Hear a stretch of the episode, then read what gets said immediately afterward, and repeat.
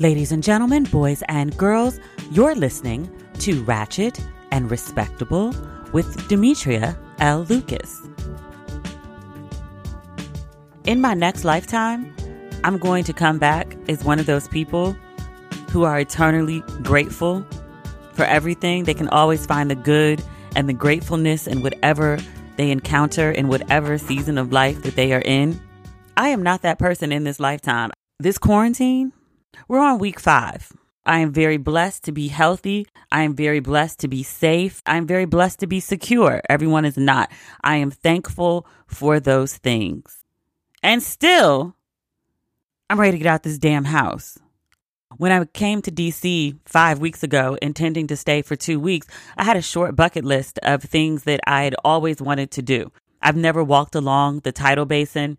It's been years since I walked from the Lincoln Memorial down the reflecting pool to the monument to the Capitol. So I woke up yesterday. I decided to drive downtown and walk the mall, walk the tidal basin. I walked from the Air and Space Museum to the Kennedy Center, then from the Kennedy Center to the Lincoln Memorial, down the reflecting pool to the World War II Memorial, up to the monument and to the Capitol. It was about six and a half miles total it was a good walk. It felt wonderful to be out the house. It was still eerie and weird because there were very, very few people outside. And while I was out, I was cheerful, even though it was dystopian and weird with the lack of people, because this would be high tourist season. It's like, where is everyone? Oh, they're they're locked inside their houses.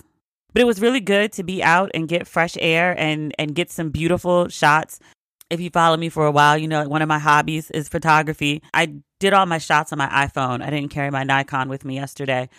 But it was good to be out. And then on the way home, I stopped by Joe's Seafood, which is like my favorite happy hour spot, to pick up food to bring home. It almost felt normal. Almost. But then I woke up today and was like, now what? I'm trying to be positive. I'm trying to be productive.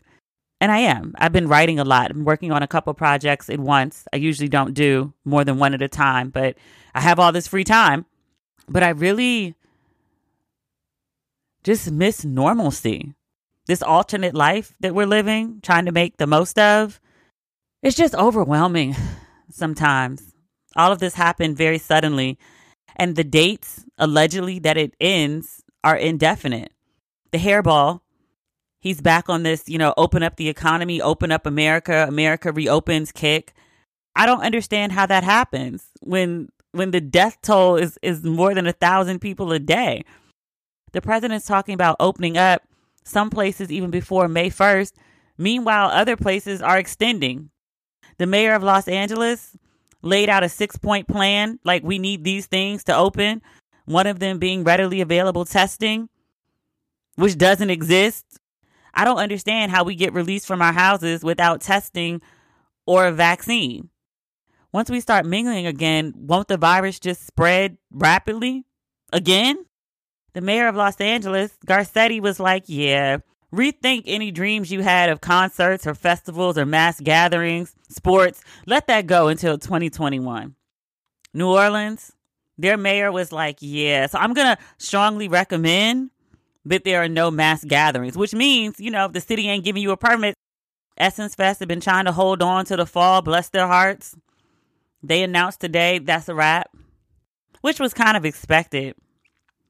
Sports, they got to figure that out. My dad is suffering without his sports. For the good of the culture, men need to see a ball thrown. They need they need the distraction. That's their reality TV. That's their soaps this culture of men not being able to watch a ball being thrown, they just be sitting online talking crazy shit, antagonizing women. I'm like, ain't there a game on? Oh, there is no game on. You're not okay. Some dude was online talking about, hey, women, don't you think you should finally wash that bra? You clearly don't have and have never had regular access to a woman. Because if you think that women are sitting in their houses in their bras, that's nuts. Women don't wear bras at home. Stop that. You just want to say some reckless shit because you're bored. Antagonize women online because you're bored. Men need to watch the ball being thrown, and then they need to watch other men talk about the ball that was thrown or kicked ball hurdling somewhere. They need help. Speaking of people antagonizing others, let's talk about the dumb mofos in Michigan. A bunch of white men who look just like the type of backwoods white men you would expect to do some ish like this decided to go protest at the Capitol because they're mad about the stay at home orders and they want the economy to reopen. Do y'all not understand that everyone wants the economy to reopen? There are pictures circulating of a hospital in Detroit where they've run out of storage for the bodies. So they showed the morgue where the bodies are piled up on, on the beds. They're also on the floor. They're scattered about the room because they don't have enough space. They have so little space that they turned another room that is for sleep observation. You know how folks go in and they, they sleep overnight to see if they have sleep apnea or some other disorder? That kind of room has become an overflow room for the bodies. They had one of the bodies in a body bag sitting up in a chair. This is happening in your backyard, in your state, and you want to go protest how the economy should be open? Sirs, do you understand the result of opening up the economy is you or someone you love sitting upright in a body bag in a sleep room? Is that what you want for your life? Is that what you want for your death? And then all these people are gathered during this protest practicing no social distancing. I was looking at the video of them the same way I'd be looking at videos of all them people who insist on still going to church in the middle of a pandemic. I don't want y'all to die, but y'all gonna die. There was some really prominent pastor who was talking about like this is a hoax or and God will protect me and it was in the New York Times. Pastor who defied social distancing dies after contracting COVID-19, church says. Marc Lamont Hill posted this on his page.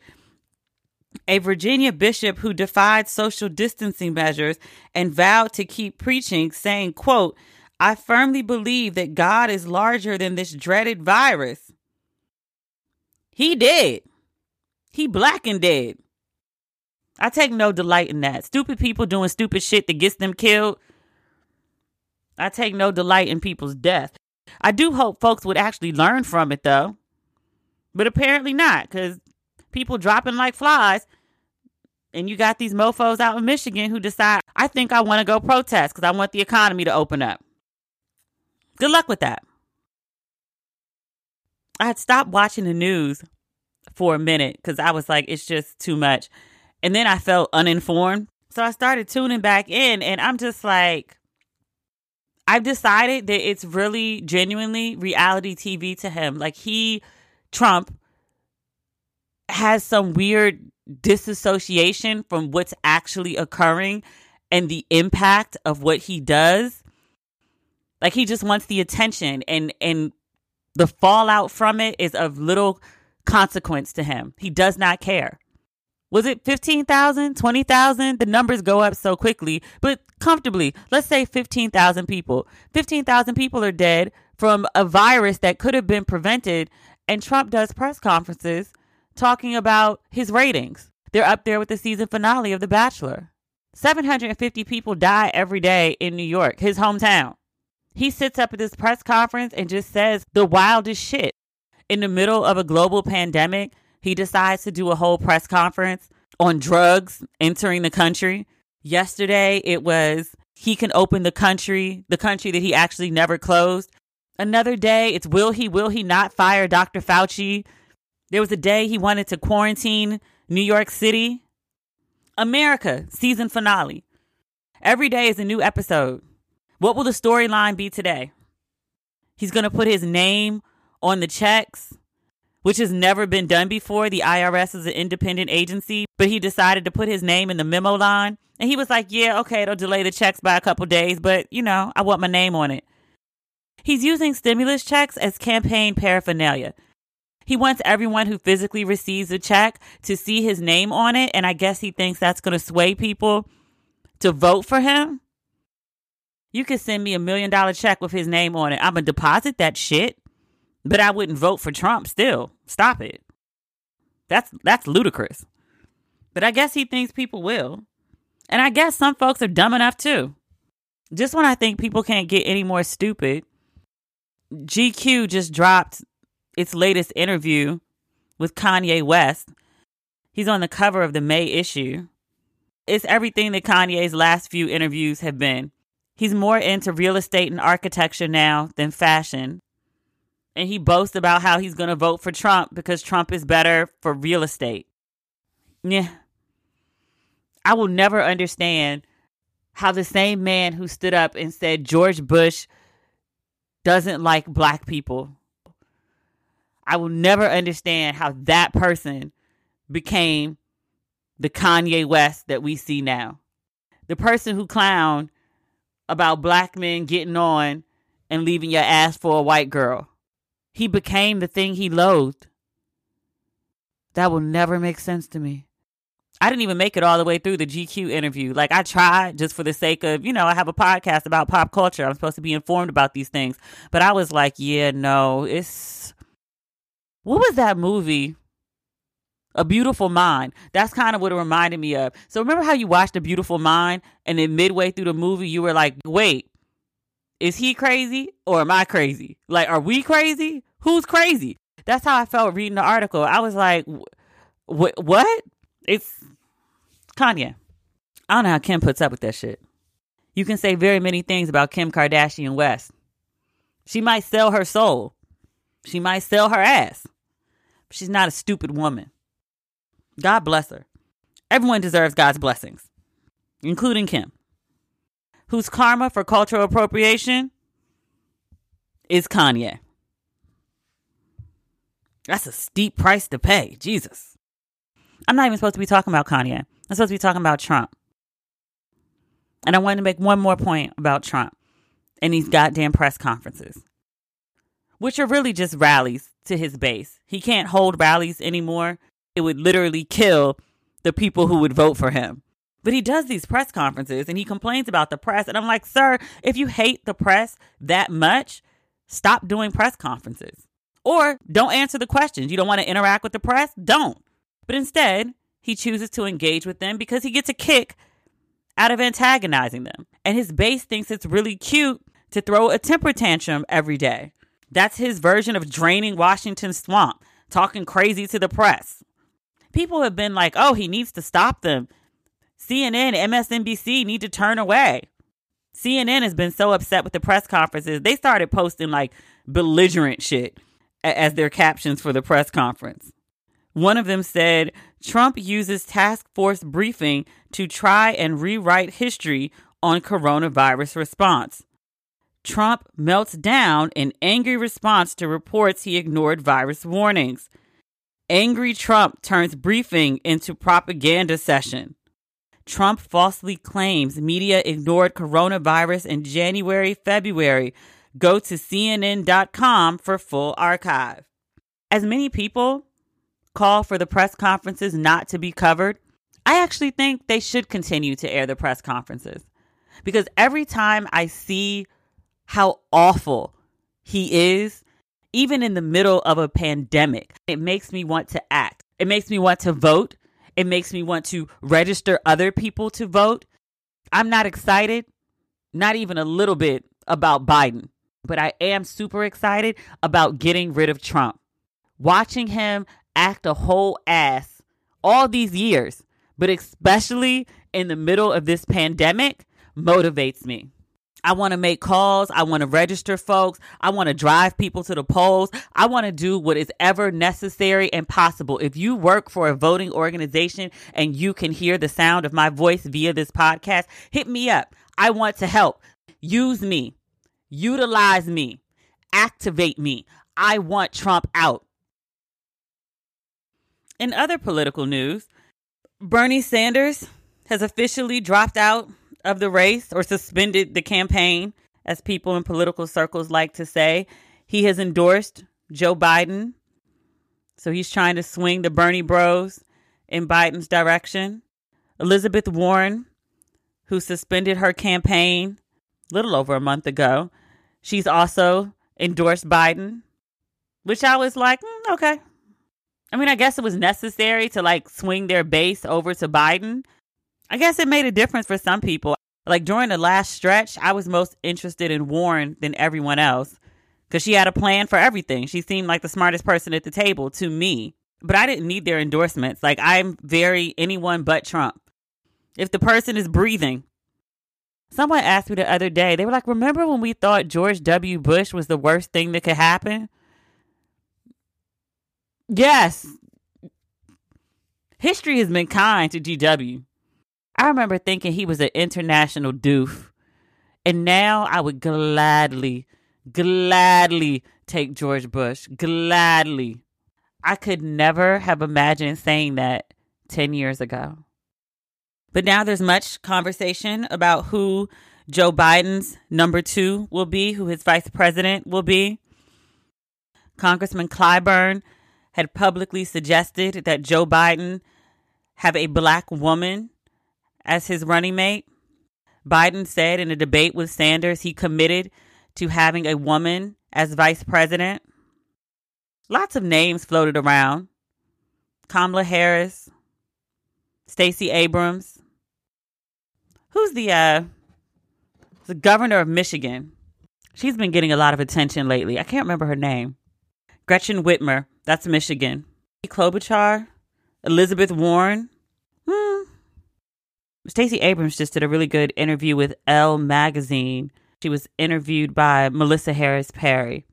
Perry asked her point blank if she would be interested in being VP, and then she editorializes in the piece experienced politicians know there is a right way to answer questions about pursuing higher office be demure, redirect, convey vague interest while insisting never to have given it serious consideration. But Stacey Abrams does not give the expected answer when I ask if she would accept an offer from former President Joe Biden to serve as his 2020 running mate.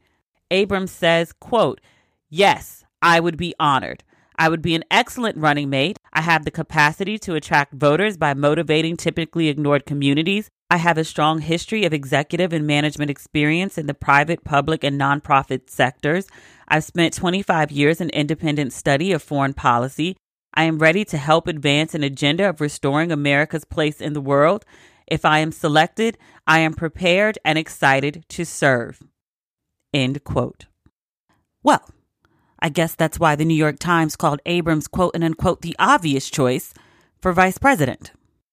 If you get a chance, you should really check out the Elle piece. I'm not going to read the whole thing, but between Perry's writing and Abrams' resume and quotables, speaking of quotables, I'll read you one more from the piece. Abrams says, quote, I've learned that failure is not permanent. My responsibility is to not let failure dissuade me from my core obligations. Sometimes we pursue a challenge thinking it is about our victory, but we don't know the true purpose until later. Hmm. I like her. Everyone, of course, is not excited about seeing a woman as vice president, woman of color or otherwise. There's been lots of people talking about New York Governor Andrew Cuomo. They're talking about he should be vice president. I like the way that he's leading not just New York, but the country in this moment. I also think that he is nobody's number two and that he and Biden would make a terrible partnership. Joe Biden is great as a vice president. I don't really see him as a president. I see him as Barack Obama's number two. He's likable. He was Uncle Joe. When I refer to Barack Obama, I jokingly call him dad. I refer to him sometimes as Father Barack the difference between your father and your uncle. Your father, if he was halfway decent, makes responsible, reasonable, rational decisions. He has corny dad joke moments, but your father is not someone you laugh at. He's someone you laugh with. He's someone that provides you with direction. He's a good leader. Your uncle, Uncle Joe, which is what we used to call Biden, is fun. He lets you do all the shit dad wouldn't. The shit mom definitely won't let you do. The shit dad be like, nah, you ain't doing that until you're older. Your uncle be like, sure, you can do that right now. Cuomo is a dad. He can't play number two to an uncle. He can't. It would drive him crazy. It would drive Joe crazy. It would drive the American public crazy. And Cuomo's repeatedly said, I do not want to be vice president. They keep trying to force this man, the same way they did Michelle Obama. They were like, Don't you want to run for office? Don't you want to do something? And she's like, Leave me be. There was an article in the Wall Street Journal. Lance Morrow wrote it. He said, quote, the Democrats' overriding imperative is to oust Donald Trump. Their other ambitions, putting a woman on the ticket, the Green New Deal, Medicare for all, should be put on hold. They are irrelevant to the purpose at hand. The Democrats' job isn't to persuade the already persuaded, but to attract and reassure the unwoke. The millions of independents, conservative Democrats, and discomfited Republicans who urgently seek a decent, plausible alternative to Mr. Trump. This election will be decided by a plague on both their houses. This is the opening of an article advocating for why Cuomo should be Biden's vice president. I kind of take offense with the idea that putting a woman on the ticket is something that should be put on hold or that that isn't something that would persuade people to vote. I think like this this man, Lance Morrow, and just so you know, I looked this up. He's 80 years old and he's white. So he can take for granted that someone who looks like him and protects the interests of old white men is going to be on the ticket. So it's not a big deal to him. But as a black woman, as a black person, as a woman person, it actually is important to me that a woman be on the ticket. I'm going to vote for Biden either way, but I would be much more excited about him if there was someone who represented some aspect of me on the ticket. And I get it. Cuomo has the attention of the country right now. And if he could run for president, that would be amazing. I think to insist on adding a man to the ticket after one, Joe Biden has said that he wants a woman. Two, after this man has insisted, Cuomo, that he doesn't want the job. And then three, after all of these qualified women are available and willing and ready to go, to just ignore them for someone that's just like, I don't want the job, it's rude. We'll see. I just need folks to vote. I just need folks to vote. Have you been following this Bruce Willis, Demi Moore quarantine situation? Bruce Willis and Demi Moore were married for 13 years. They divorced in 2000. They're isolating together with their adult children.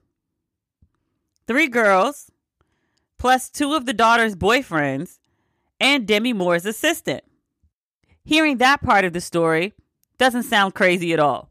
Here's where things get wild Bruce Willis is married, and they've been married since 2009. So he's got good 11 years in with dear Emma. She is quarantined with two daughters, and they're Bruce Willis's kids. The girls are eight and five. Demi Moore has been uploading pictures of the brood in her home her family. They're all together. They're wearing matching pajamas. They've been in isolation together for 29 days. I'm trying to understand it. The wife follows Moore and the children on Instagram, and she's been liking the pictures and leaving comments. Looks like you guys are having so much fun, like very lighthearted things. And I'm trying to figure out, like, how did this happen? I, clearly, apparently, I want to say clearly, apparently, the second wife with the young kids is okay with this. And I'm trying to figure out, like, in what world you could say this to me as a wife, where I'm going to be like, oh, sure, honey, that's fine.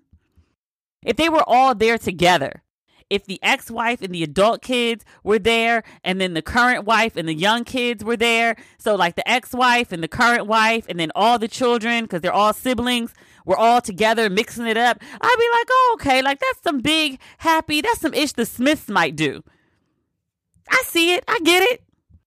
But, Sir Bruce, You just went off to be with your first family and you left your second family, two young kids. You ain't seen them in a month? Short of FaceTime? That's. I had to go look up his net worth to see what kind of checks he might be able to cut that would make that ish okay with me. He's worth about a good 200 mil. And he's been married to her since 2009 with two kids. That's enough for community property in the state of California. It's more than 10 years. I might shut the fuck up for a good chunk of 200 mil. But you couldn't be on Instagram doing it. There's another picture. The whole family is reading the same book. They have Laura Day's self help book, How to Rule the World from Your Couch. One, two, three, four, five, six, seven. It's seven of them, all isolated together. I know his wife better be in that house with one nanny per child and a housekeeper. She be posting stuff. Love and miss you guys. She posted that on Demi Moore's page. I don't understand why your wife is loving and missing you in quarantine. I don't understand why you're not with your wife and small kids.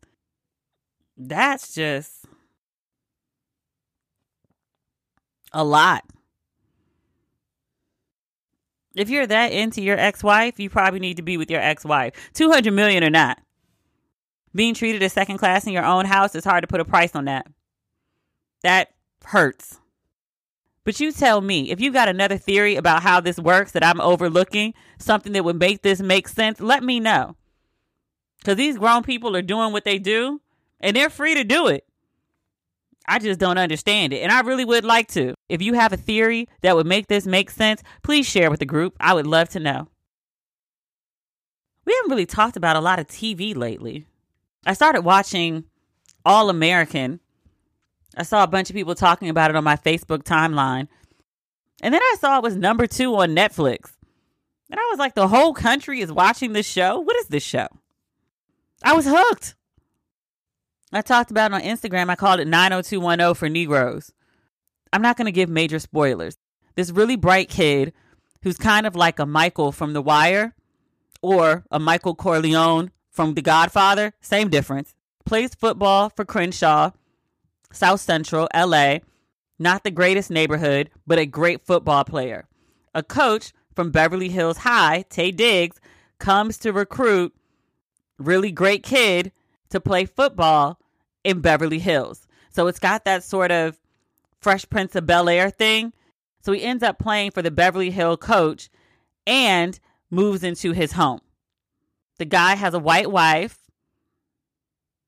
and two especially wonderful biracial children.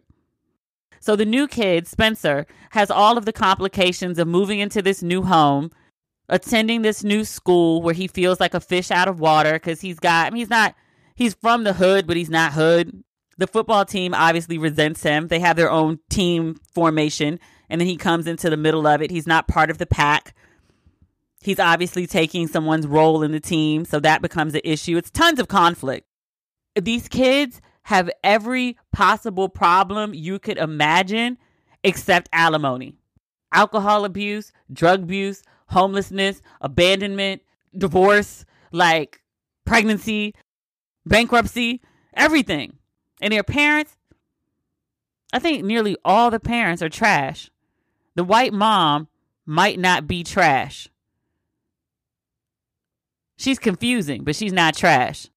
Everybody else, every other parent, you just be like, what were you thinking? Great TV. I thoroughly enjoy. But that's not the show I want to talk about. Show I want to talk about, film I want to talk about is The Clark Sisters on Lifetime. It came out Saturday before Easter Sunday. I knew very little about the Clark sisters. I mean, I knew they existed. I knew they were a mega gospel group, I don't think I grasped until watching the film how big they were. I could only name you one Clark Sisters song, and I only knew that song because Xscape covered it. Is My Living in Vain? I don't know how I missed the Clark Sisters. And more than the Clark Sisters, how I missed their mother, Dr. Mattie Moss Clark. I had never heard her name until I was watching the film. She's kind of like the Joe Jackson or Matthew Knowles of gospel. Joe Jackson used to beat the shit out of the Jackson Five. Dr. Clark was known for throwing a shoe when people didn't hit their notes. The depiction of her in the film is very hard ass woman. The type of woman you would expect who's being compared to Joe Jackson or Matthew Knowles. Very demanding. Not a lot of sympathy or empathy for her daughters, ruled with an iron fist, demands excellence. The opening scene of the film is she woke up in the middle of the night of she heard a chord or a stanza of a song in her head in a dream. So she wakes her daughters up at 3:30 in the morning and has them rehearse. One of the things that I found very interesting about the depiction of her by Aunjanue Ellis, who, my God, she bodied this role. She became Mattie Clark. Like, it was amazing. There's a video circulating on Instagram of the actual Clark sisters embracing Aunjanue and thanking her for the way that she embodied their mother. I was thinking a lot about her life there's a scene, another scene early on in the film. Her husband wants her to attend an event with him. He says that he needs his wife, and she says, Well, I have to work. She instructs different choirs around the country. She has the girls out singing, they go on tour. She is doing important work. She's doing the Lord's work, but she's also doing work that gets people paid. And he says something to her like, Your ambition means nothing to me. And then he beats her. And it made me think one, when I saw so many people criticizing her style of parenting, how hard she was on her girls, I was like, yeah, I'd probably be hard too if I had a husband who hated my ambition and then beat me over it. That would make somebody a hard ass. That would make someone really angry. I think that's a, a normal reaction. It's important to be mindful that when we talk about angry women, especially angry black women, that we discuss the reasons that they are angry. The anger did not just come from nowhere, there's a source of the anger. She leaves the husband. That's when she and the daughters begin to flourish. And I thought about how that's a, I wouldn't say common theme, it's just two for right now. The last couple of movies that people have been really buzzy about, the one before this was Self Made with Madam C.J. Walker. Same thing happens. She's married to a man who doesn't have vision. He doesn't have ambition. He doesn't want more. She wants more, more, more, more, more. She's never satisfied. And he was like, Isn't this enough? And so eventually she leaves him and she moves north and she gets a big fancy mansion and her business booms. And it made me think about how so many women, in order to be successful, have to go without men. That's not to say that to be a successful woman, you can't have a partner. Plenty of successful women absolutely have supportive partners, wonderful partners. That's not what I'm saying. I'm saying there are many women who are ambitious, and some of those women find themselves with men who cannot handle their ambition at all. And in order for those women to be successful, they have to go without their partner. It's something that I see like very often. A lot of my friends, even myself, have dated or even been married to people who want to tamp down on their ambition. They don't like for their woman to be bigger than them. They don't like a woman who has too much going on outside her relationship. And I often find that with the guys who talk about a man's role is to lead. They have these long conversations online about what kind of plate a man should be served on. Should it be paper? Should it be ceramic? Who should be served first? The children who are incapable of feeding themselves or the grown ass man? I see so much underlying conversation that reduces a woman's role to servitude, literal, literal or sexual. And I see it so frequently. And I just wonder for the people who say that, where does an ambitious woman fit in that scenario? And I don't know how you stay with someone who expects you to minimize your dreams. That sounds like hell to me. I've been asked to do it on more than one occasion. I can tell you for everything in my life that I've accomplished that was of note, if I was dating someone with rare exception, there are a couple people who were just like, do you, like, be great. And they weren't threatened by it. But most of the people that I've dated were. Why do you have to write all the time? Why do you have to work so much? Why do you have to? Why do you have to? Why do you have to? Why do you have to? And it's just like, I feel like ambitious men aren't asked to have balance. They're just expected to be ambitious and bring home the money, and then everything's fine. I think I talked about this with Madam CJ Walker, so I won't belabor the point, but it's really hard sometimes to be an ambitious woman. A guy I dated not so long ago, nice guy, attractive guy, same interests, same energy. On paper, it made total sense. I really wanted to invest more in that situation, but the early on draw for him was when I meet people, I just tell them I'm a writer. I don't give them all the other background stuff. Like, get to know me for who I am. And then at some point, I'll tell you all the extra stuff that goes into it. We had mutual friends in common. So he kind of knew more about me than most people would when you first meet me.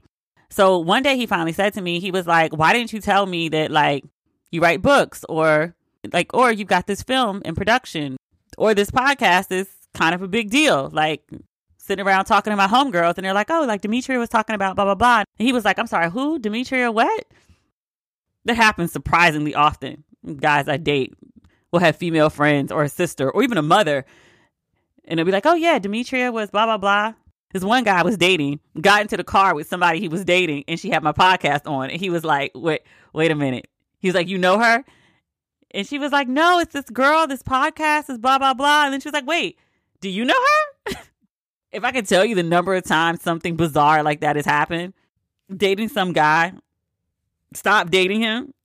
And then months later, he'll be like, Yeah, so I was like at this chick's house, and she, I don't think you should take real life people and drastically switch up their stories to the point that it affects the way their legacy is perceived. You do good shit. And I was like, oh, you know, it's just a thing. I just, you know, didn't mention it. Like it's, you know, it's it's what I do. It's not who I am. And he sent me this picture of Will Smith. He's on the red carpet with Jada and she looks phenomenal that night. And he has his hands he's like like standing back and he has his hands spread really wide like he's showing off Jada as his trophy. Like, look at her. Look at how fucking amazing she is. And so he sends me that picture and was like, yo, I love that shit. I was really taken aback by it. It was one of those things that I had to add to the list of things that I want because I wasn't really sure it was possible until that moment. The Clark sisters brought that whole thing full circle for me. And I was like, oh, so it's not just me. She also made me think about how you get excellence out of your kids. And I had this conversation with my mom. Both my parents are demanding, to put it mildly. Not in the same way of Dr. Mattie Moss's depiction, but in the same intensity. But watching the film and then watching how amazing the daughters were because of her extraordinary, some might say, means of discipline. And waking them up at the middle of the night, practicing for hours on end, throwing shoes, talking to them somewhat crazy. But the result was excellence. And you hear that same story, and you hear that same story with Joe Jackson and the Jackson Five, and you hear that story with Beyonce and, and Matthew Knowles, and you hear that story with a lot of people who are really, really excellent. Serena and Venus had parents who are borderline fucking crazy. And I kind of wonder is being borderline fucking crazy the only way to produce that level of excellence that you get with a Beyonce or a Serena and Venus or a Jackson 5 or the Clark sisters? What other way do you get that level of excellence? We as a family hashed out my issues with their parenting somewhere in my late 20s. So I put most of that stuff to bed. I like most of my personality. The feeling of not being good enough, as much as it sometimes can make me feel like shit, it's also the thing that drives me to do better. I'm sure there's a constructive way to instill that in your kid. I don't know what that is. But sometimes I wonder if the very demanding parents, I mean, it's a lot. And it'll cost you in therapy as an adult. But is there some good in it? Genuine question. I don't know. But it's something that the movie made me think about. Last thought I moved to LA because I wanted to turn my books into TV shows and films. I wanted a TV film, a feature film, and a TV series. I decided I'll write it myself. So that's why I started taking screenwriting classes. As someone who reviews TV film from a consumer standpoint and then reads all of the reactions that people have to TV and film, and then as someone who's learning TV and film, there's a gigantic disconnect between what artists are encouraged to make and what consumers want to consume. For instance, Self Made, a story based on the life of Madam C.J. Walker. The based on allows the creators to take any liberty they really want with the story. And for that story, they took plenty. They created a fictional rivalry based on colorism.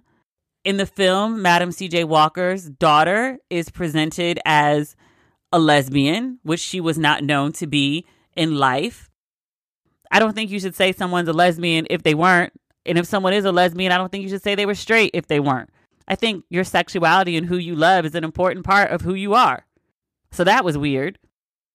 In the film, Madam C.J. Walker is presented as stealing her million dollar product from her competitor. It disparages the legacy of Madam C.J. Walker. I would say she deserved better than that. But as artists, as creators of story, we're encouraged to take story and give it the most conflict and the most drama possible. But the consumer says that they don't want that. If you look at most of the complaints about the Madam CJ Walker story, most of the complaints were about all the things that were inaccurate in the story. People wanted to know, well, why couldn't you just say this happened? Why'd you have to make this? Why'd you have to do that? I had issues with the things that were disparaging, but that I think about the Clark sisters movie, nearly all the reviews in publications are just people posting status updates or comments I thought it was wonderful. It looked good. All the acting was good. The music was good. The storyline.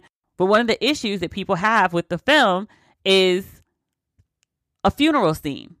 One of the daughters, Nisi, is estranged from the family. She shows up at the funeral and she acts an ass. As it would happen, since all of this happened in early 90s, mid 90s, there's video of the funeral on YouTube, no less.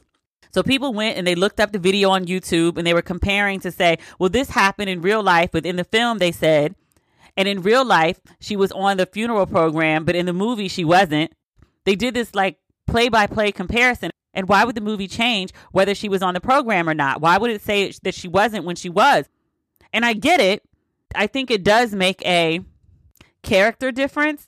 It's one thing to crash and act a fool. That's two violations. Being invited and then acting a fool is one violation. Small detail, but it's things like that that heighten the conflict in a story.